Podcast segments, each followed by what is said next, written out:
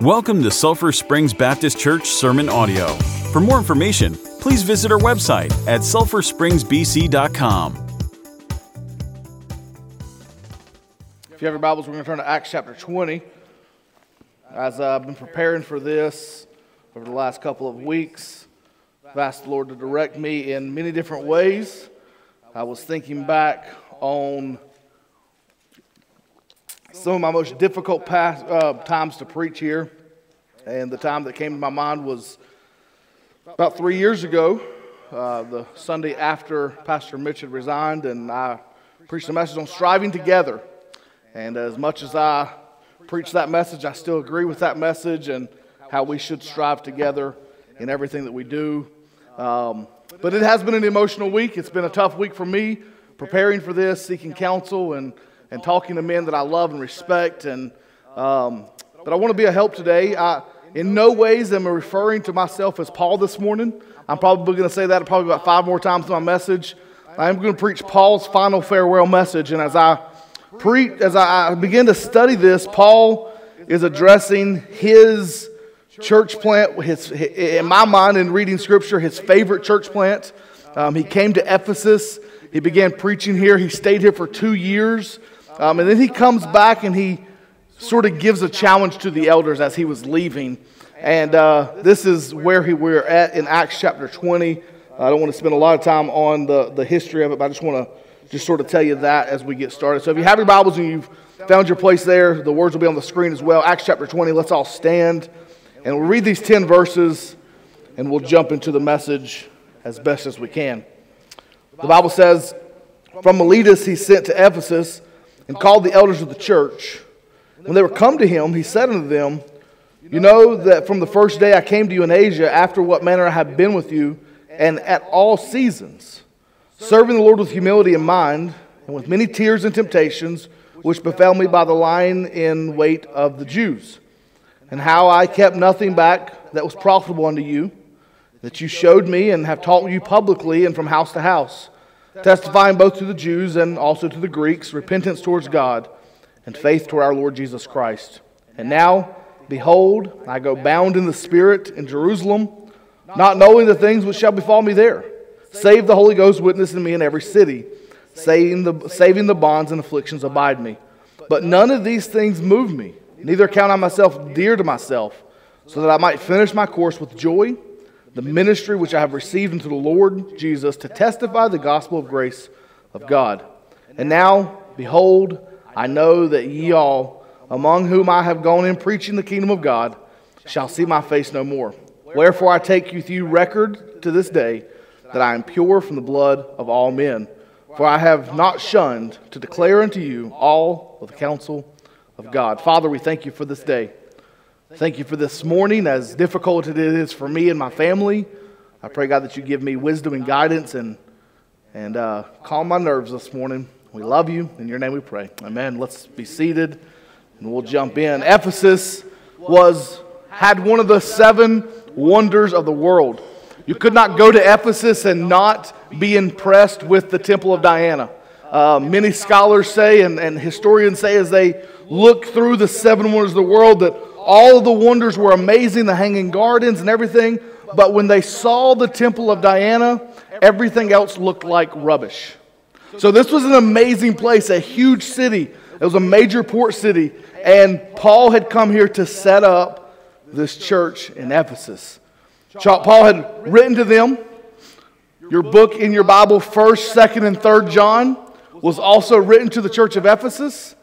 And Jesus also wrote to the book church at Ephesus, and we're going to look at that at the very end. And so this church had an amazing heritage. This church at Ephesus was loved and revered by many men and our forefathers of the faith. They were loved and they were cared for.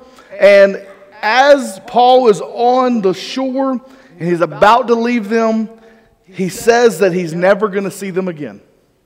Now, the encouraging part for me is I get to see you guys again. Okay, I'm not saying that uh, I'm not in, uh, as far as I know, unless I leave here and there's an accident or someone's hired someone as a headhunter and I'm going to leave out of here and someone's going to whack me off when I walk out. I don't know what you guys have planned, uh, but to my knowledge, I'm still going to be around. We're still going to see each other. So that's encouraging to see and to know as we think through this. And so, again, I'm not comparing myself to Paul, but he gives some great spiritual advice here to the elders at this church, to us as believers 2,000 years later. And so, as we look at that, I want to evaluate these 10 or so verses and give us three points and go eat and have some fellowship together and hopefully not bawl my eyes out through this message. And so, as we get started, the first thing we're going to look at is Paul began to review the past. He stood and he addressed them and he gives them account of what the past looked like. And so, as Paul was doing that with them, there were some things that he said, some, some encouraging things. And, and some of you may not know this about me, but I, I'm a, I, I do like to keep record of a lot of things. And so I do a daily ministry log. So you can literally come to me and say, hey, uh, January 25th of 2018, what did you do that day? And I can pull it up on my computer and I can tell you everything I did. I, I try to keep pretty meticulous of what I do in ministry, what happens in ministry, the things that go on. And so as I began to prepare for this, I pulled out all those logs and I just began looking through the history of, of the last six years and the, the things, the, the past, reviewing the past as Paul did here. And, and some things began to come up that lined up with this message. I want to share those with you as well. But the first thing in verse 19, it says that he served with them. He served with them. And as we begin to look at serving with them in verse 19, it says this very simply serving the Lord with all humility and in mind. And so I began to wonder. I met a pastor. I did a funeral this last week, last Sunday, and I ran into a, a pastor that I'd never met before. And he made a statement of how many souls had been saved in his church since he had been there. And it got me thinking, I wonder how many people have come to know Jesus since I've been here in the last six years. And so I began writing down every name I could think of, went through my notes and went through my, the history of it. And 15 people in the last six years have come to know Jesus at Sulphur Springs through the ministry while I've been here. And uh, praise be to God for that. Um, second thing I wanted to look up was how many people were born. And uh, the, this one was a little tricky because I did do some grandkids of people who go here and have brought their grandkids. But again, 15 children have been born into the ministry. And of course, some of them are not here anymore, they go to other places. Uh, but as we look at serving with them, Paul said he served with them with humility and with all mind. He, he began to serve with them, and I began to think, how have we served together? Uh, I wrote down these things meals for teams. We've got a couple of those coming up. Vacation Bible School. We've served together. We've had laughs. We've had tears. We've had hard times. We've had good times. Um, our Good News Club. Many of you have served with me there. Our tutor ministry. We started that right before COVID, and, and it'll be starting back up here soon. And uh, Trunk or Treat will also be coming up very soon. I began to think back at Trunk or Treat because um, we, we've done we, our very first year. We were we, we came in October, so it was like a couple of weeks in, and we came to, vaca- uh, to Trunk or Treat. And I can't remember if it was that year or if it was the year prior to that when I wasn't here, but I saw pictures. And again, a lot of things run together. But at some point, David dressed up as cousin Eddie and was here. I mean, we laughed together, we served together. It was great. God's been good. From, uh, from these things in our church, we can look back and we can say, God, yes, there's some things in the future. We're going to talk about that. But when we look at the past and we look at how God works in our lives and we're able to serve together, for the sake of the gospel, and that should be encouraging to us, church. It should lift us up. And as difficult as other things are going to be, those are things that we can cling to. Second thing that Paul said here is in verse 19. He continues on and he says, Serving the Lord with all humility and with many tears. I think back over the last six years, the shedding of tears that we have shed together. Again, I pulled out my notes, and this one was really difficult because um, I wanted to look at, at, at, funerals. How many funerals have people have passed away? And so the, the criteria that I used was a funeral that I had a part in. So the number would be higher than this, but the, the funerals that I had a part in would have been 24 funerals that I was a part of while I'm here.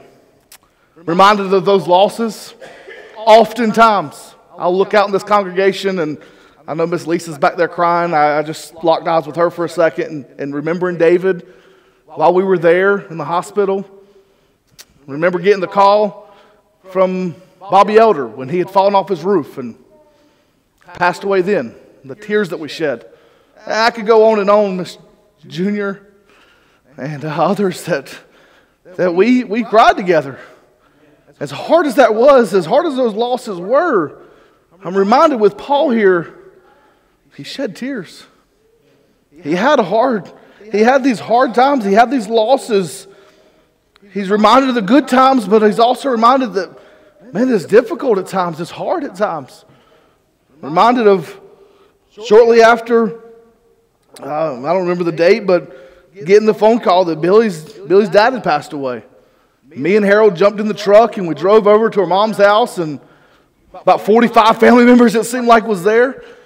Just the tears and the laughter that was shared and the good times, but the bad times. But knowing when we look at our ministry and we look at the, the farewell of Paul, he shed tears. And we've shed those same tears. And it's good to know that in ministry there's going to be ups and there's going to be downs, there's going to be good times, there's going to be bad times. But through it all, we know that God is good. Not only did he serve with them, not only did he shed tears with them, but the third thing he said here is he shared the word with them in verse 20. He said, And I kept nothing back from you that was profitable unto you, and have showed you and taught you publicly from house to house. He said, Listen, I have done everything I can to be faithful to preaching the gospel. So this was a fun one because I'd never actually calculated this one, but, but I began to look and see how many sermons that I've preached to the main congregation. And uh, I've asked many other men, youth pastors, associate pastors, and I was blown away at this number because, uh, again, I didn't teach, I didn't count the times I talked to the youth or Sunday school, just the times that I preached in here. And in the last six years, uh, there have been 70 messages that I have preached to the congregation, which is unheard of for an associate pastor to preach that many times.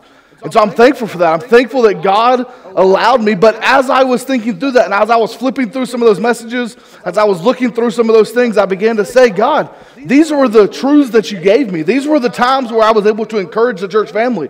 Through the hard times, through the good times, through the difficult times, God, you let me and you gave me the opportunity to stand behind this desk and preach your word.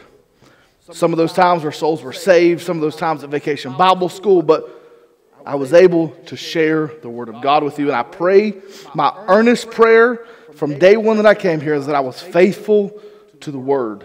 And that's what God said here through Paul, and how I kept nothing back to you that was profitable. And I've taught you publicly from house to house that we would be faithful to the Word and we would share with them. But not only did he serve with them, shed tears with them, shared the word with them, but also in verse 21 it says this He showed Jesus to the city.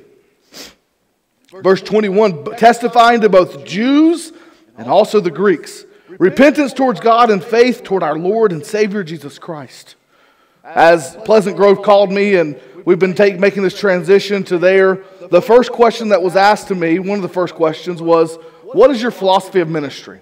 Okay, and most people that would be over their head. They wouldn't even understand what that means. Uh, but and I shared this with our men a couple of weeks ago, or this past week as well. I said three things come to my mind when that when that question's asked. Number one, preach the word. I've tried to do that. Number two, love the people.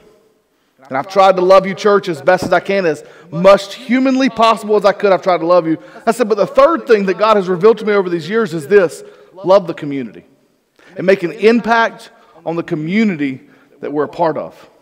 This is what Paul says here.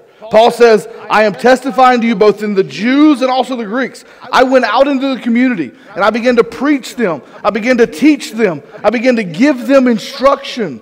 My mind went to our Bible clubs and our Good News Club and our Donuts and Devotion, our Love Works that we did before COVID, our Trunk or Treat Vacation Bible School. These are ways, church, that we have reached out and tried to impact our community. And I pray that we would continue to do that, that we would continue to reach out because Paul, as he's thinking through this, he's reminded of two well, he was there for two years but but 20 years probably before this where he came to ephesus and there were 12 people that believed in jesus in the church of ephesus of a town of about 500000 people most scholars believe i believe that number's right and so he came there, there were 12 people, and he said, You know what? We're just going to love each other. We're going to go into the gospel, and then we're going to go into our community. And in that time, in two years, the Bible says in chapter 19 that every person in the city of Ephesus had heard about Jesus because they did this. They said, We're going to go out in our community. We're going to go out and teach people. You see, back in the day, they couldn't meet in churches like this. They had synagogues, but they were Christians. They didn't believe in the Jews, so the Jews said, No, you can't be in our synagogue. But there was a college called the College of Tyrannus that they met every day and they would teach and they would, philosophers would come in, but they would shut down from 11 o'clock to 2 o'clock because that was the hottest part of the day. Right? We have AC in here? Okay, it's hot. When it's cold, it's we have we have heat. So so they would meet during that time. So it would be abandoned for about four hours of the day. So Paul appealed to them and said, Hey, can we come and can we teach in the house of Tyrannus? And they said, Well, we're not using it, sure. And so they began to meet there every day in the hottest part of the day, and people began to come just to hear what was being said. And Paul began to teach and influence, and they began to go out from there, and they began to show the community the love of Jesus. And this is what Paul was saying here to them. We have got to show Jesus to those around him. So not only did he review the past, but the second thing he did was he received the present verses 22 through 24, he says, And now I'm bound by the Spirit to go to Jerusalem. He said, Listen, there's a current reality that not everyone's okay with. There's a current reality that not everyone is going to understand. But I am bound by the Spirit. I'm trusting the Spirit of God. He continues on to, to testify to every city. He's saying, Listen, the present is happening, and not everyone's going to understand it. And I'm praying that the Spirit would go to those that don't understand it and help them to understand it. He's leaving simply because he's bound by the Spirit. Chapter 19, uh, when Paul left the first time, there was riots and, and, and there was there was horrible things going on in, in, the city of Ephesus. And after he had accomplished what the Lord wanted him to do there, he began to leave that city. He began to go because the Holy Spirit told him to go. And now he's able to come back one last time and he's able to say, Listen, this is what's going to happen. And he uses this word bound by the Spirit. I began to think about that, and it literally means to have chains and shackles around you and escorting you out of your, out of your will. Like you can't go against it. You've seen the, the shows where a cop's got a guy with his hands behind his back, and maybe he's, he's having a little force there because the guy's not listening. Paul was saying, This is what the Holy Spirit's doing to me. I'm bound by chains, and I've been forced to do this. I want to stay here. I want to die here but I've got to listen to God's will. And he's saying this nothing can stop the will of God. But the most important thing, he says this as through all these things, don't forget about the message. He said, There's going to be difficult times, there's going to be times where you're going to be persecuted. He said, But remember that the message is always the same. I read a book years ago when I was in college, so that would have been, I would do the math, uh, 15, 17, 18 years ago. We were in college. Sure, we'll throw that number out there. And uh, it was in my, one of my pastoral practicum classes, and the book was Concentric Circles of Concerns. I don't remember that because it's alliterated, and I alliterate things, and that's just how my mind works. But there was a quote in there that I had to memorize, and this is what it said It said, Methods are many, and principles are few. Methods may change, but principles never do. And it basically says this there's going to be many different ways where we can reach people with the gospel. But as long as the message stays the same, as long as the principal thing stays the same, doesn't matter how we do it. I'll give you a practical illustration, right? When I come to work every day, when I come to church, most of you will see this. Someone mentioned it this morning. I think it was Connie or Phyllis. I came in and, I had my coffee. I had my coffee mug, and I do two things of coffee every morning. And while I'm here, okay, I, I may fill that up and drink it, and I may walk over to the Family Life Center or somewhere and get another cup of coffee in a styrofoam cup. The coffee's the same, right? Made out of Keurig, whatever it is.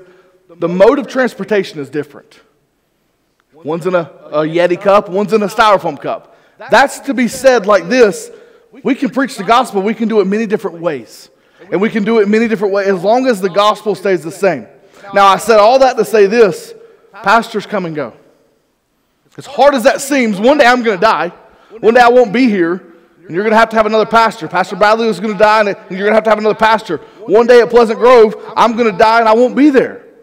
Pastors come and go. The most important thing is that the message stays the same. I've learned through studying Paul's life in my years of ministry is this to never regret God's leading. Even as tough as it may have been, as our worship team just sang, trust in God, we must trust the Lord, even through tears, heartaches, hesitations. Trust the Lord in His leading. We may not all understand why, but if we can trust the Lord, He will give us the understanding that we can have. And I want to share a verse that's going to help you with that in the next part. So, so reviewed the past, received the present, and the last thing He did was He revealed the future. Verses 25 through verses 27. If you have your Bibles and, and you want to turn there, you can. If you want to just write this verse down, you can. But Isaiah 42 16, I've got a, a friend of mine. She's an author, and uh, her name is Christina Chappell. She just came out with a book called Midnight Mercies. It's to help moms who've had depression through motherhood. I interviewed her for some stuff. And, and so, as I was talking to her a couple of weeks ago, she shared this verse with me. And this verse has comforted me more in the last two weeks than studying this message or any other verse that I have studied because this is what the verse says Isaiah 42, verse 16. I'm going to read out of the modern English version. It says this I will bring the blind by a way that they did not know, and I will lead them in a path that they did not know. I will make darkness light before them and crooked things straight. These things I will do for them and will not forsake them. As I studied through that, as I was thinking about that verse, Isaiah is simply saying, listen, there's going to be things where we don't understand, but by and through the grace of God, He brings sight to the blind, He leads us on the path. One version says He makes the hilly roads straight. He's this in this version says He makes the crooked things straight.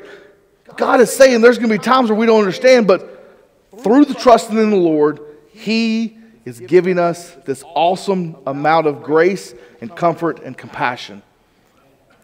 The role of the shepherd is very simple it's to shepherd to the very end, to stay faithful as long as you possibly can.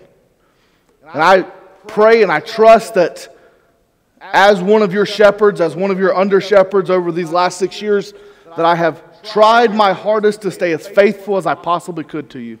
I pray that I have done everything humanly possible to love you, to honor you, to be there for you, and to understand in the future there's going to be those that, that don't want that. There's going to be those that you can continue on and read through this as verses 28 through the end of the chapter where Paul begins to say there's going to become some that come in and try to steal what you have. My challenge is this guard what you have.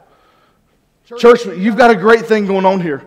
And I fully believe this with all of my heart, and I would not say it if I didn't believe it. The best days of Sulphur Springs are ahead of them. Don't miss out on that. Stay. Love what you've got here. Invest in what you've got here. The devil cannot take our soul, but he can take our unity. The devil cannot take what we have been given through eternity, but he can come in and he can sow division. And my prayer is that we can push the devil away. We can step out and say, God, I don't want that. I want to stay. I want to love. I want to see what God has for us. Not only did, did he see that, but he saw here where he challenged these elders. He challenged the men here. He said, Listen, I'm going to be gone. I'm not going to be here anymore. You guys are going to have to step up. You're going to have to take on new roles. You're going to have to take on the new things that God has for you. And, church, we're going to need that here.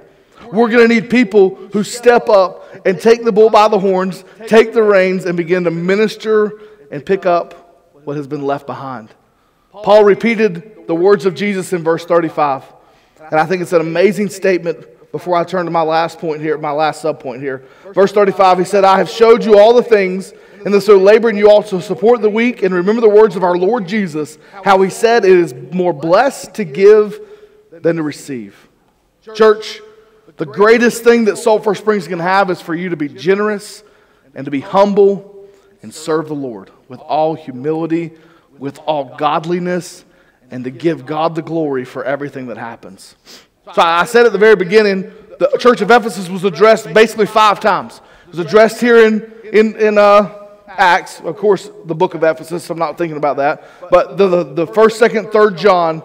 But then Jesus gives a command to the Ephesus the church at Ephesus, and he says this. These are the last words that we have recorded in Scripture to this church. And so I want it to be a challenge for us as my last words to this church is this Revelation 2, verses 1 through 7. And to the angel of the church of Ephesus, write, He who holds the seven stars in his right hand and who walks in the midst of the seven golden candlesticks, say these things I know your works and your labor and your patience that you cannot bear those who are evil. And you have tested those who are apostles, and some are not, and you have found them to be liars, and you have endured them, and you have been patient. And for my name's sake, you have labored and have not grown weary. Man, Jesus is saying, Church, you have been an amazing church. You have done awesome things. And then he sort of drops his bombshell in verse 4 But I have something against you that you have abandoned the love that you once had at first. Remembering, therefore, from whence you have fallen, repent and do the works which you did at first, or else I will come quickly and I'll remove the candlestick from your place unless you repent. But this you have, you've hated the work of the Nicolaitans, which I've also hated. And he who has an ear, let him hear what the Spirit says to the churches. To him who overcomes, I will give permission to eat of the tree of life, which is in the midst of the paradise of God. This is what he says here. Basically, church, of Ephesus, you've lost your first love. You were once my disciples and you once loved one another, but you forgot to love and you have left that. Now, I say that not to say that we have lost our first love. I say that as a challenge to say, church, may this not be said of us. May this not be said of Sulphur Springs when the Lord comes and judges us to say, Church, you've lost your first love. May this be a challenge to us to say, I'm going to love the Lord my God with all my heart, soul, strength, and mind. And I'm going to love others as Christ loved me. They lost this and they forsake the message. May this not be said of us. As our musicians come, I'm going to have to read this because I don't want to misspeak what I wrote down. And, but I want to say this, church, thank you for your kindness and your love to me and my family. Over these last six years, You've loved me. When we came, my daughter was two years old, the age that Hudson is right now. So if you want to imagine that in your mind, Jade's older now. She's crazy just like we are. But I've done my best to love you and to love you well and to serve you well. I haven't been perfect. By no means have I been perfect. I've screwed up more than most churches would allow me to. And I've made more mistakes than I can count, but I'm thankful for the grace and mercy from God ultimately, but also this church to encourage me and to help me stay faithful. But, church, maybe look to Jesus and count on Him to help us in times where we seem more lost than we see found.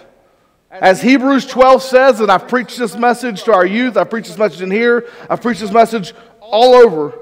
Look to Jesus our author and our finisher of our faith. Count on Him to sustain us. When life doesn't seem right, when life doesn't seem well, count on Him to sustain us. In my six years here, I've said this statement more times than I can count, and I think I mean it more today than I ever have in my entire life. Church, I love you. I care for you. And as long as you don't block my number, I'll be here anytime you need me. Church, I love you. Thank you for allowing me to be one of your pastors. And anything I can do for you, I'm here for you. Father, we love you. Lord, words cannot describe how much I love this church. And as hard as it is to say bye today, it's not a farewell like Paul was. It's not like I'm not going to see you again. We're still going to serve together. We're still going to love each other. We're still going to be in our community together. But God, it, it, will be a little different. And I understand that. I'm not, I'm not dumb. I know that, Lord. But I pray, God, that you would sustain us. You would give us the strength that we need.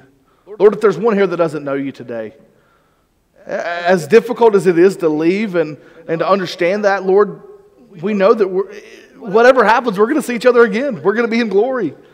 If there's someone here who doesn't know that, Lord, that doesn't have the joy that I have, the joy that this church has in knowing you, Lord, I pray that this would be the day they come to know you. Lord, I thank you for your blessings. I thank you for calling me here six years ago. I thank you for calling me to this next place, something we never thought would happen, something we prayed for for years, God, but we're trusting in you. We love you. I thank you for this church. I thank you for these people that have loved me as a son, as a father, as a, as a kid, Lord. And I thank you for that. And it's in your name we pray. Amen. Let's all stand. The altars are open for invitation. If you want to come and pray and seek the Lord, it's here for that time.